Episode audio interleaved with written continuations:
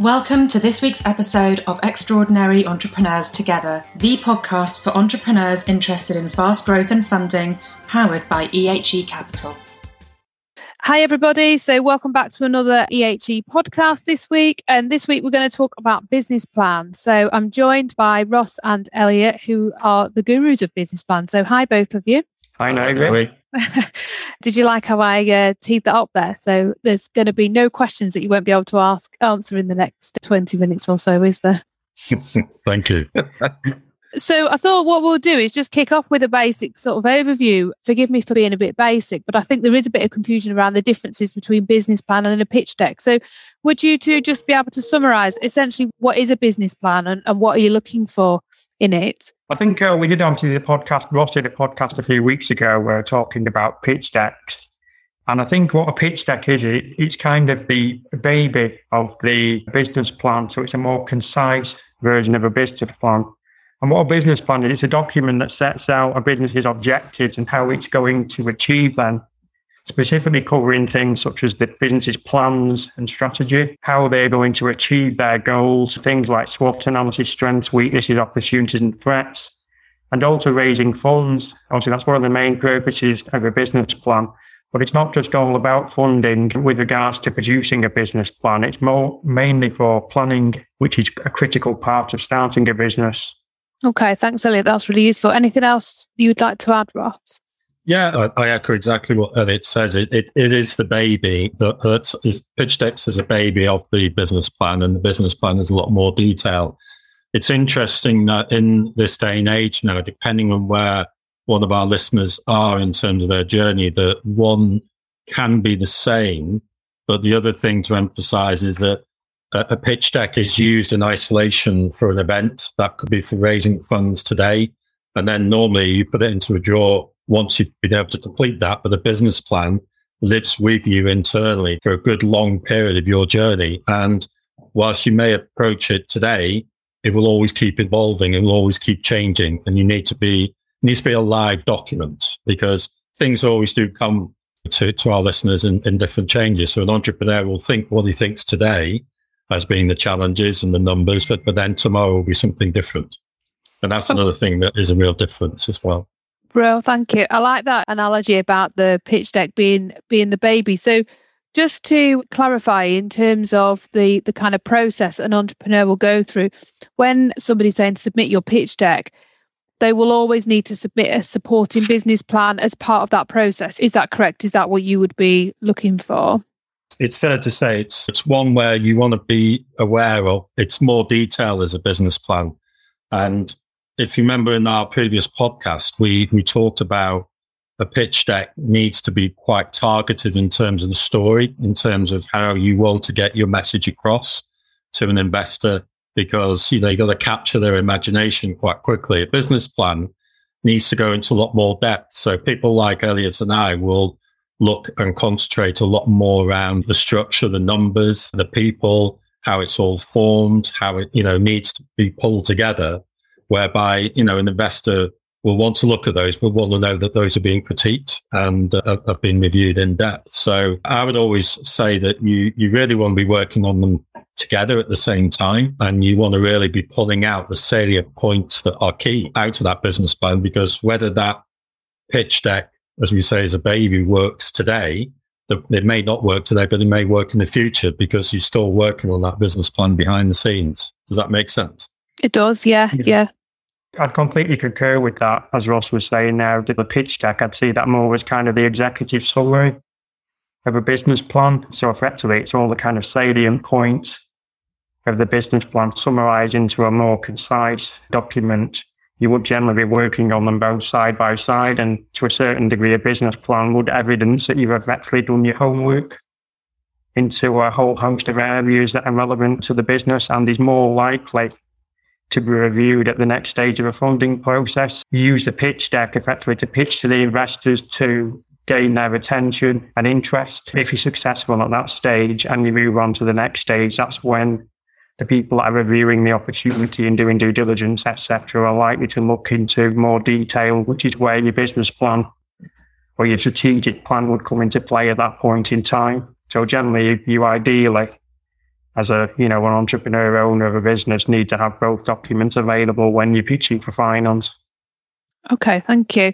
I think obviously we can't go into all the uh, different aspects of a business plan, but are there three, two or three key areas that you think are worth pulling out and just maybe talk about what you would be looking for in those areas as being particularly critical? The first and foremost, which we talked about earlier around the emphasis around pitch deck scenario was is, is the entrepreneur himself and also the team around him. That is very key in terms of, you know, a starter for, for 10 because clearly any investor, when they're going to review these two documents or maybe one combined document, is you're backing people, you're backing the entrepreneur and his ideas. And that's got to come across very quickly and succinctly in terms of what are the attributes, why that entrepreneur, why should we be backing that entrepreneur and what's he got behind him? what has he got as a structure behind him is, is, is really quite key. And I think that the other thing then linking to that is clearly an entrepreneur is going to be maybe in a business or they've been thinking about certain changes within the sector that they've been working in and have found, you know, a nugget, an opportunity, which is so exciting that it needs to come across very quickly in a pitch deck, but then in more depth in the business plan as to, you know, what are those key characteristics that you are trying to sell. And clearly, the business plan will go into more depth. It will, it will need a lot more information around it. Those pieces of information may be financial as well as non financial. So it could be marketing opportunities. It may not actually have a financial number attached to, but that they are key goals in terms of getting across your proposition very quickly in, in terms of that business plan and also the overview, as you say, with the pitch deck. Okay, thank you. Elliot, what's your comments or kind of areas that you particularly? I think there's a few, a few key things just to expand on what, what mm-hmm. Ross was saying now. I think the first thing is, is, is you need the people to get across if there's a problem and a market need for what they're offering and also what the target market is, the kind of size and scalability of the business. Also, with the competitors, uh, that's obviously quite important. Is it quite a unique concept? Is the competitors in the industry? if not now, obviously you've clearly got to think there is going to be competitors in the future. And one thing I think which is quite key, which we don't, which tends to get missed or, or come a bit too late in, in the process is what's the funding needs? What's the use of funds? What are the funds going to be spent for? How much equity is on offer for them funds? That's something that you need to get across to potential investors pretty quickly. So that needs to be quite early on in the business plan rather than in the latter, the latter stages. It's funny, isn't it? Because some of those probably are the basics, but I imagine people get so focused on the the detail around the numbers and things that they often forget the the basics around who you are, what problem are you trying to solve, who the competitors are. So I suppose it's good old fashioned scene setting, really, isn't it? Definitely. I think one thing I normally advise when I'm helping people put business plans together is to start up with a micro plan which is a bit more detailed than a pitch deck, but you get the key points down under each kind of specific area, and then you can expand upon that over time based on the research that you're doing, and also bringing in other team members into the production of the business plan. It shouldn't just be one individual that kind of produces the plan. Generally, in businesses that have got high growth ambitions, that they'd have a you know a board of directors and a senior team and that's something that should be put together as, you know, as a collective document uh, where everybody has an input in their own kind of specialist area, but also ensures that there's, there's challenge and there's accountability for each member of the team.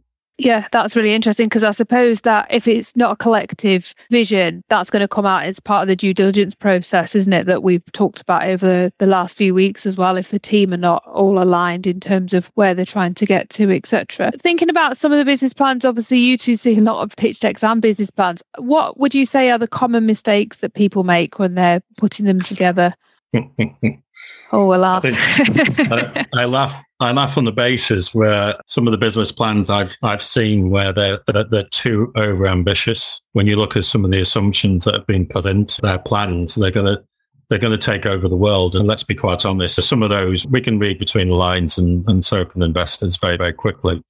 I think for me, it's very much of being realistic with what your assumptions and your target market you are going after and making sure that there are contingencies within those. I'm sure Elliot will probably add to this that what the number of decks that I've seen uh, and business plans I've seen is that they think they can do everything very, very quickly. There's no contingency.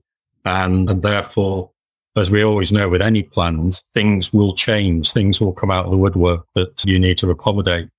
And the assumptions within those plans need to also be reasonable based on today and a, and a view for the future. We could probably talk at length under another podcast in terms of pressures that people are under in this day and age in terms of costs, in terms of investments that they're doing and returns that they've got to do. You know, those assumptions have got to be realistic because people like Elliot and I will definitely look at adjusting those and tweaking them and seeing that is it this amount of money they need today, therefore these are the returns. And then we'll say, well, actually you need more, but then that's more risky.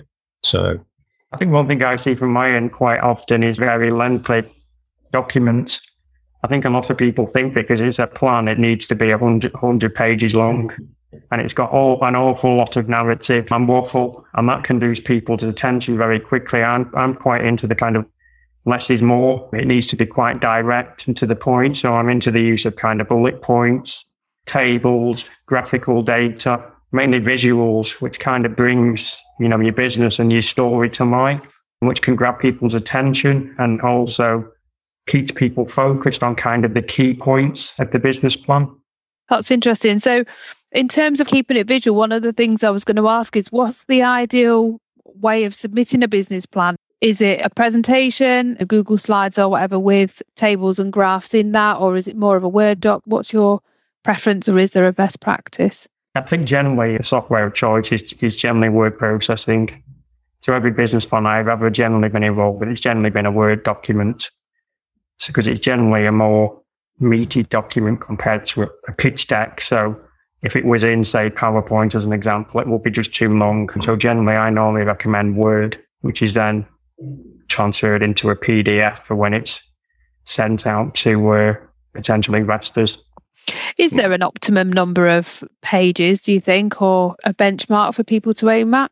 I've always been used to in the past, as exactly as earlier said, less is more. Pitch decks normally range between 8 and 15 pages, but business plans can actually go from 10 to over 100. I think the other part I've always thought is quite powerful is depending on what your ask is and, and, and the detail behind the ask, can also dictate actually how much emphasis you need to put in, in, in lots of pages. I'm not saying that if you're asking for like half a million pound investment that you only do a one pager because clearly that's not applicable. I think from my perspective, it's always been very much about make sure you can get the story across. And if you can attract interest, then it attracts people to ask more questions. But if you overload them too much too quickly, then you'll lose them very quickly because you just, you know, I've been given files before myself now in the past where. I can see them as doorstops. Yeah. instead of actually being something I want to read. I'm sure we've probably had that in our past. You do have a limited time and you want to make sure that you can get, you, you get that across. So I don't think there's a pre-described limit, I would say, but less is more. I agree with Elliot. Okay. Less yeah. is more. Yeah. I, I think there needs to be a well-structured exec mm. summary, two okay. to three pages max for that I'm quite into the use of appendices where applicable in business plans. So if there is, you know, things that can be referred to if needed that can come at the back of the business plan. So they can obviously be read if, if the need is felt uh, by the reader, but it's not in the kind of main body of the plan. I suppose one of the challenges entrepreneurs will have that we've talked about a few of the different podcasts is around that fear of missing out that crucial bit of information versus balancing the less is more approach. When you just said there, Ross, about um, attracting interest, I presume if you felt that something was missing when you're reviewing somebody's business plan, that wouldn't lead to a flat rejection. You would then go back and ask for that information. I would, if there was enough interest and other information that was enticing enough and, mm. and of interest. It could be, for example, uh, you know, you can see the market opportunity, you can see the products and services that somebody is interested in promoting, but they may not have a marketing plan behind it, which you want to see. You want half a million pound investment, for example, but what are you going to spend on marketing to actually get your routes to market, get that interest from the customers you're going to attract. And I don't think that's lacking. It's just an add-on question. There's a good, there's probably good enough templates out online. And actually, Elliot and I were talking about the work that EHE will do to try and support our entrepreneurial network. That should we be considering giving some ideas of business plans and, and more the detail? Maybe something we as a team at EHE yeah. will, will, will look at, I think, Nari, that could be exciting to see. But at the end of the day, we can only give guidance because the entrepreneur knows what's in his head and the structure is going to be very, very key as to how does he get that across, how does he get that story across quite quickly. And they're the best ones to essentially they have to bring it to life, don't they? And sell sell it to you to you guys. Are there any, obviously you've seen a lot of business plans. Have you got any examples of ones which stand out in your memory for either good or bad reasons? Obviously, we don't need to hmm. name any details, but I think it would just maybe help bring it to life a bit for people. Go on, Elliot. I've seen quite a few which have been very light on detail, very, very ill thought out kind of business ideas, which are easily replicated, blatant copies of what other people are doing and probably have been taken from a template on the internet because you can find on the internet if you Google business mm. plans for a certain sector, but you can get business plans to a certain degree, which are written kind of 90% is there.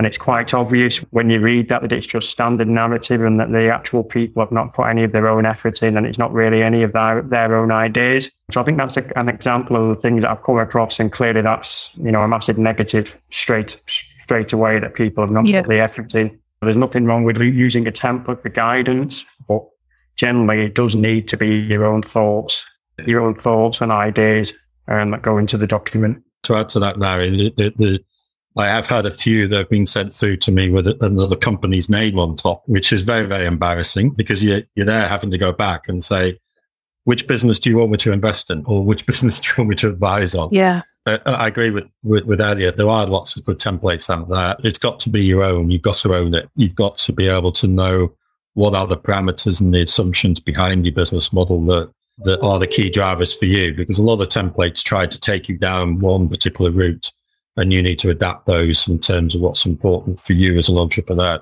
Yes, I have come across some some very interesting ones, some wild and wacky ones. I'm actually doing one at the moment, actually, for one of the businesses that I'm, I'm still involved in. It's a wild and wacky one because probably five years ago, it was probably quite difficult to get money from them, but the, mm. the, and it's from banking institutions, actually, not actually investment houses.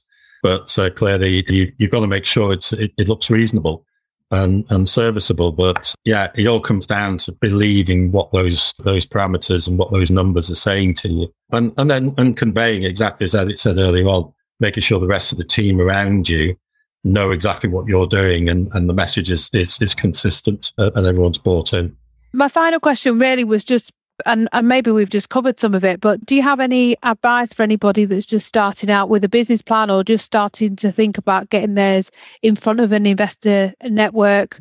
We've talked about being realistic, show some contingency, keep it succinct. Elliot likes appendices and bullet points. Is there anything else you think, any kind of bits of advice or things to remember for people before they start sending them in? I think the main thing I like to see is that people have, people have done the homework, they've crafted a story, the business that they're looking to start or that they're already operating has actually got you know, a, relevant purpose. They're solving a, a, a, problem that is out there and they've got, you know, a good, a good USP. There's lots of resources on the internet that you can find these days. So it's not like kind of the old days pre-internet where it was probably a lot harder to get any guidance on putting a business plan together. Lots of websites that do give very good guidance. And we ourselves, as Ross mentioned earlier, um, are going to put an EHE document together mm-hmm. for some members of our community that they can refer to. And, and clearly, we are more than happy to obviously oversee business plans that we, we are sent in and obviously give guidance from our side as well. I think I would echo exactly why I'm passionate about EHE and being involved with EHE is very much around this community thing which we're going to build in the future, which is when an entrepreneur is starting out and's got a great idea or has got a great opportunity pre-internet, it's a very lonely world. It's like, well, who do you speak to? And I think what we're building is going to be really exciting in terms of you know, where that community can actually help people. They can t- tell where things have gone wrong or where things they need to be focused on. And, and that's the whole essence of what we're trying to offer here. There's a, a unique difference to everyone else. And clearly, I think that's what will be exciting for our entrepreneurs in terms of tapping into that. And then I suppose it feels the right time to mention, you know, if anybody is submit a business plan or wants some help and advice or would like us to have a look at it, you can go on to the EHE website, which is EHE Capital forward slash apply. And You can send your details in there. And Ross and Elliot, you're both on LinkedIn as well, aren't you? So we'll make sure that we link your profiles into the text of this podcast as well. That was it for me. I went through all my questions. Thank you very much. I learned a lot about it as well. Is there anything either of you want to say before we, we finish for today? No, nothing for me, Nari. Thank you very much. That's brilliant. brilliant. Thank you, Ross. Thank you, Elliot. Thank you, Nari. Thank you, Ross. Take care. Bye bye. Bye. No. Thank you for listening to this episode of Extraordinary Entrepreneurs Together. Visit the EHE Capital website, ehe.capital, for further insights and to join the EHE community.